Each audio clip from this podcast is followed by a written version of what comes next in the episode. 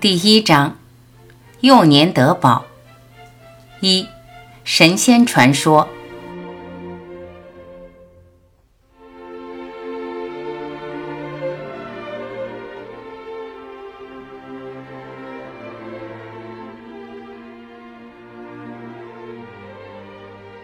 到博士的老家访问，邻居传说，生活在他家里的人命大福大。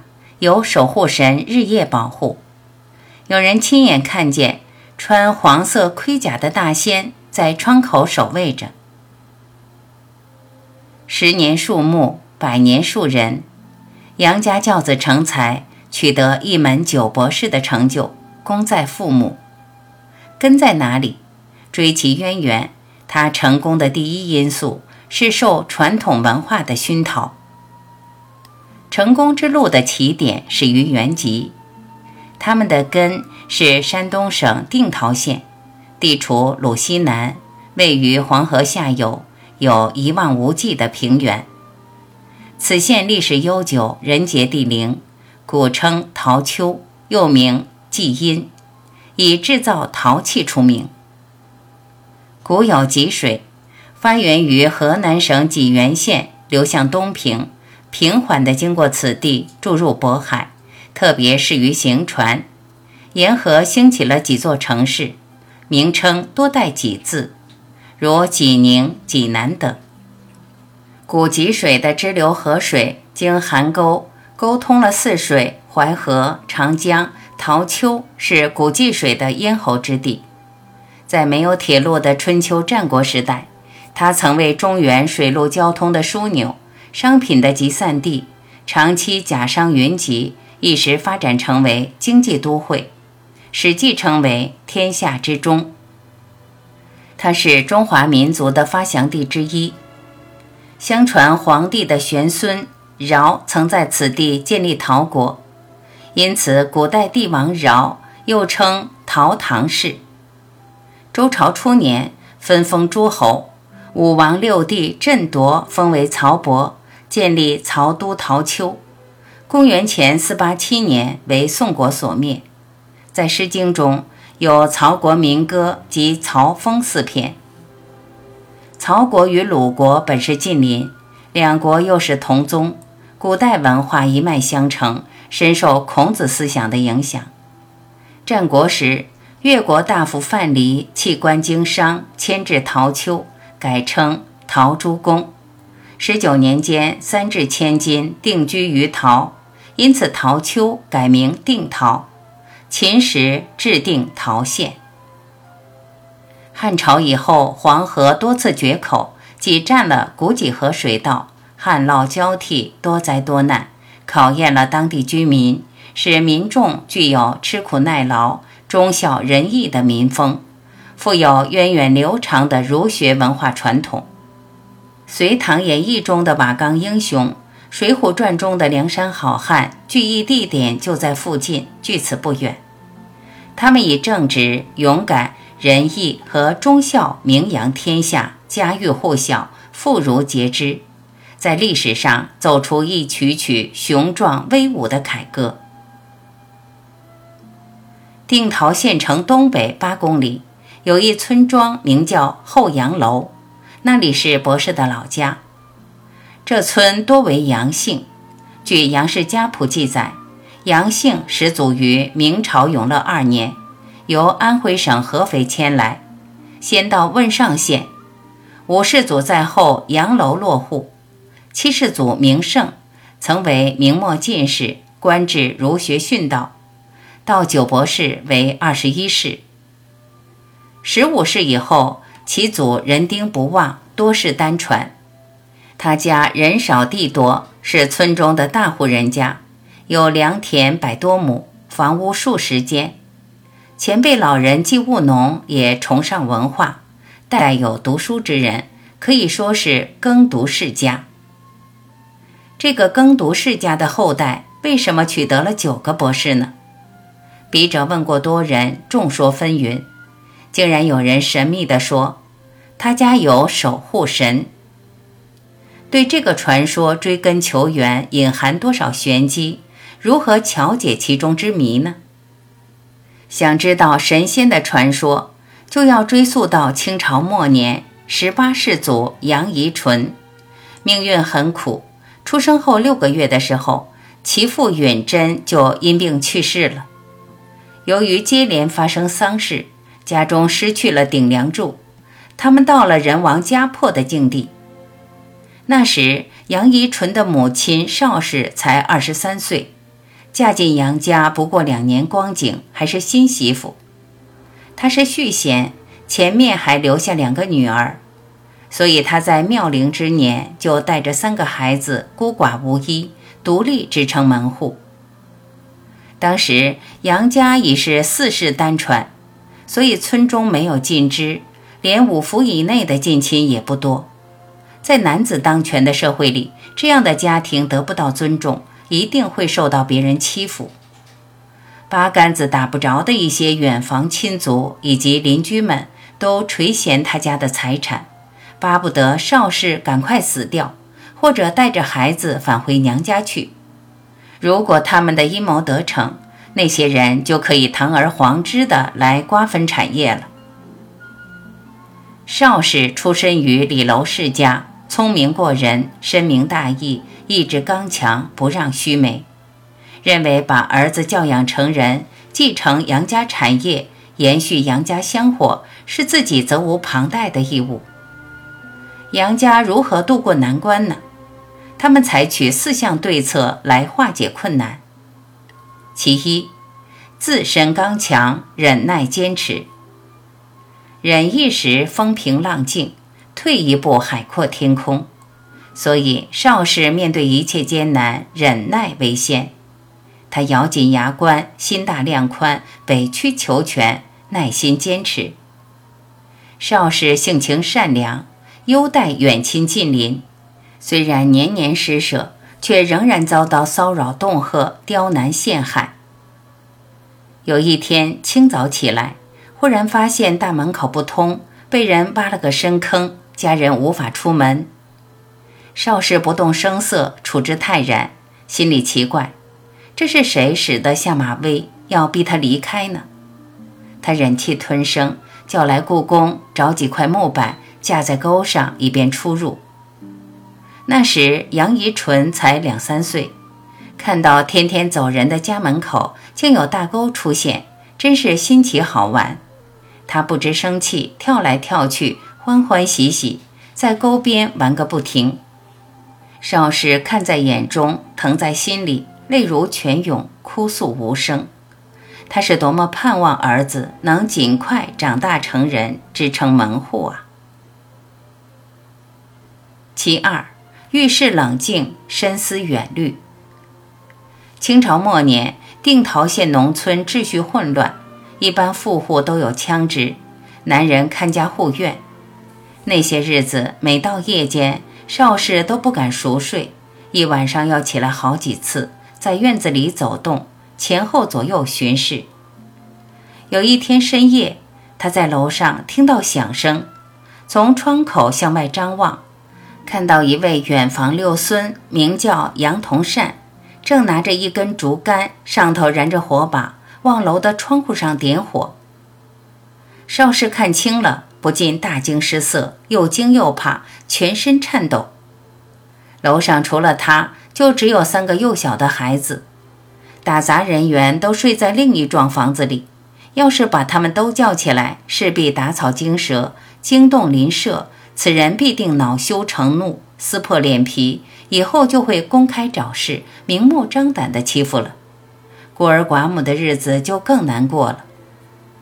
他冷静地考虑一番，想到古语“避祸在于除怨”，决定自己单身应付。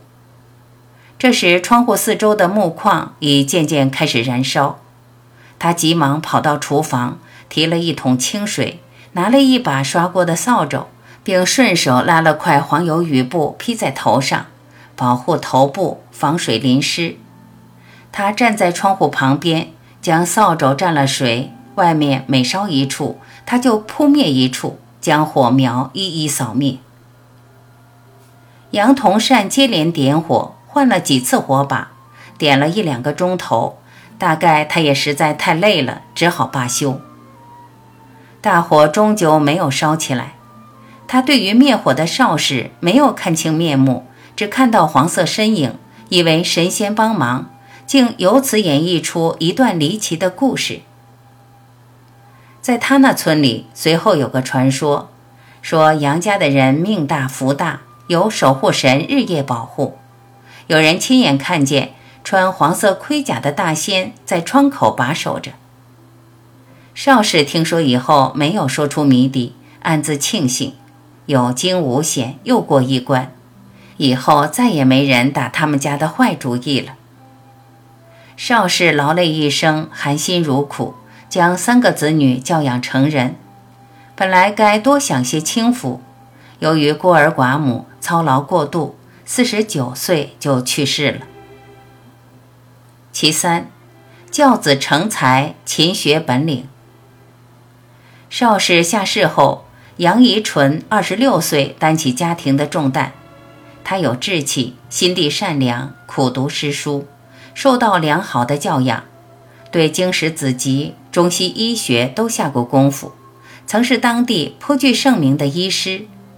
他不但自己努力，而且催促自己儿子上学，一直到中师毕业。杨宜纯医术高明，因为精通中医，又肯接受西医的科学理念，所以找他看病的很多，络绎不绝。他每年从上海爱华制药社购买数千银元的西药。给人医治疾病，如果碰到穷人，依他们的家境酌量收钱；太穷的不仅不收分文，反而临走赠送馒头，让他们在路上充饥。他对佛学和禅学有精辟的研究，常被请去讲解有关理论。春节前后，鲁西南农村常有庙会，在每个庙会上。都有同善堂的信徒，用杉木和帆布搭成临时讲经帐篷，宣讲人生的道理。来听讲的人众多，他们总是席地而坐，翘首以待。杨怡纯经常找一位苏老先生，两人搭档，高站台上，一人念白，一人讲解。他们讲报应，规劝世人行善。说种麻得麻，种豆得豆，天网恢恢，疏而不漏。恶有恶报，善有善报，不是不报，日子未到。还讲时局，提醒人们注意，将有大劫大难、乱世到来。日军侵占东北三省，虎视眈眈，威胁京城。也讲忠孝节义，谈到伤心处，听众痛哭流涕。讲到不孝子女时，听众人人气愤。一九二八年阴历四月初一，杨宜纯添了个孙子，因其生辰八字内里缺金，故乳名永金。后给他起学名叫庆新，新字取其金多兴旺之意，表示对孩子的希望。长大以后，他自己改名为正民。庆熙年幼时，家中有祖父母、父母、小姑和他共六口人。祖父行医，父亲教书。庆新三四岁时，在小姑的看护下，经常参与祖父的讲经活动，在厂里挤来挤去。他觉得祖父知识渊博，道德高尚。祖父可以使人又哭又笑，还有那么多人为他鼓掌。当庆新在棚下的时候，听讲的人会拉着他称赞一番，有些人还把零钱、糖果、花生放在他口袋里。回家以后，母亲总是劝阻儿子不要别人的东西。其次，待人友好、善良、宽容。杨宜纯平素为人忠厚、积德行善，是有名的大善人。他幼年受欺，耳闻目睹了各种恶势力的胡作非为，遇到了不少恃强凌弱、欺巧不平之事，因此他深知世态炎凉。长大以后以仁义为本，特别同情弱势群体，立志除恶扬善、扶危济困。杨家有良田百多亩，收入可观，但多年不再添置田产，也没有再盖过一间房屋。杨宜纯说：“与人不睦，劝人盖屋。”他认为多置产业、生活奢侈是一种虚华行为。他自己非常简朴，粗布衣衫，终生食素。他常说：“简单最美，无求自高。”人为何不追求永久的生命，却安心为这臭皮囊做牛马呢？要知道，人为物所役，变成金钱与财产的奴隶，实在太可怜了。他还常讲，贪是最大的祸源，不论贪享受还是贪名利、贪地位，最终都会招来灾难。所谓“人为财死，鸟为食亡”，是应慎之戒之。庆新的祖父杨宜纯乐于助人，将每年收入除留够自己的家用外，多余的都用于赈灾济贫。他好讲“施比受更有福”。除了留意赤贫户，定期发放粮米外，听说某家子女众多或遭受天灾人祸，生活无着时，都派人送去粮食和柴薪。也有人想向杨家借挪。却鉴于钱债太多，难于启齿，就推来一车破砖烂瓦。他一见明白来意，马上说：“你来的正好，我准备盖房，将来田姨需要这些砖瓦，就把它们都倒在后院里吧。”然后派人替他装上粮食。因而杨家后院的破砖烂瓦越积越高，几乎成了一座小山。杨宜纯待人平等，不仅对熟人帮助，对于陌生人也同样照顾。有一年冬天，早晨大门一开，门前躺着一个冻僵了的叫花子。他知道以后，立刻叫人帮忙，把叫花子抬进屋内，掰开牙齿，将红糖姜水灌入，又急忙揉搓他胸口，急救了一个多钟头，仍没能把他救活。杨宜纯治病救人一生，不知见到多少垂危病人，而对这个乞丐却泪流满面，给予无限的同情。他说：“这个人为什么在倒下以前不敲门呼救呢？一定是不好意思，怕惊扰别人，就把他埋葬在自家的土地上，并在那里开辟了一片坟园，专门埋葬无依无靠的穷人。”后来点火烧楼的杨同善参军去了，有一条腿被打伤，变成残疾。回到定陶县城，单身一人，住在文庙旁边一间小屋内，双目失明，衣食无着。杨宜纯知其窘境，就请人接回老家居住，多次嘱咐家人好好照顾他的生活。杨宜纯使人术救世人。宣讲善理，德高望重，在乡里影响很大。经过两代人的努力，杨家的社会地位发生变化。不少人家发生争吵，如分产不均、兄弟戏强、婆媳不和、邻里不睦等，都来请他主持公道。他老人家开诚布公，解决纷争，大事化小，小事化了。直到双方心悦诚服，各让一步，平安相处，才放心离开。庆新六岁那年，村中白喉流行，死去儿童很多。祖父杨宜纯整天忙碌着治病救人。后来庆新也得了白喉，他的母亲日夜守护，他的父亲在外，他的祖父彻夜不眠，坐在客厅里。怕万一有紧急情况，可以随时照应。当庆新病情好转时，发现他老人家两眼深陷，瘦了许多。杨宜纯为人豪爽，性格开朗，一生都为别人忙碌，没有为自己着想。在晚年得了喉癌，他是医生，当然知道这病的严重性，可是他仍然瞒着别人，每天照常行医。帮人排忧解难。有一天，杨宜纯从巨野县请来了武魁一老先生，他大名鼎鼎，医术高明。酒足饭饱以后，医生说要看看病人。一直陪着他的杨宜纯谈笑风生，朴实雅致，说请他看看。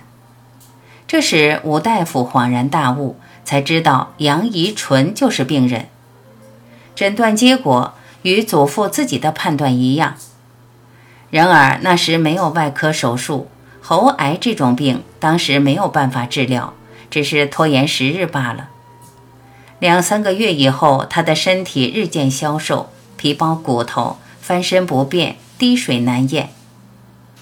只有五十四岁的杨宜纯就早早去世了。杨宜纯下世后，扶贫济困的家风得到发扬。全家对杨同善依旧照顾，杨庆新按祖父的教导，经常陪伴六大伯杨同善，所以跟他建立了深厚的友谊，二人亲密无间，无话不谈。有一次，杨同善告诉庆新说，自己年轻时糊涂荒唐，实在对不起他家，今后有用得着他的地方，他一定赴汤蹈火，在所不辞。由此，庆新才第一次从他口中听说了烧自家楼房的故事。祖父的宽容大度是六大伯没有想到的。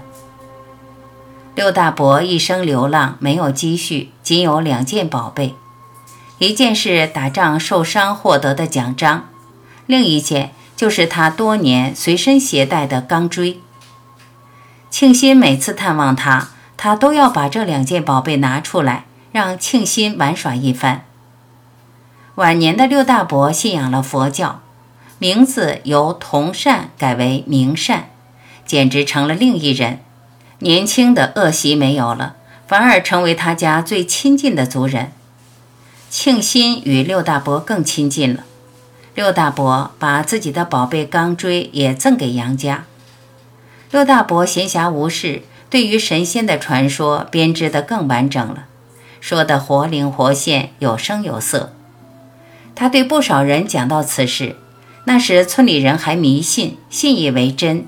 神秘的故事传扬开来，就形成了神仙的传说。老人的品德对后代潜移默化。庆新年幼时到自家楼房里，看到被六伯父烧焦的木框。很是佩服曾祖母的胆量和智慧，立志要像他那样临危不惧，制胜困难。庆新自幼就想学医，立志像祖父那样治病救人。他说：“祖父一生为善，去世以前不该受那么多的痛苦。”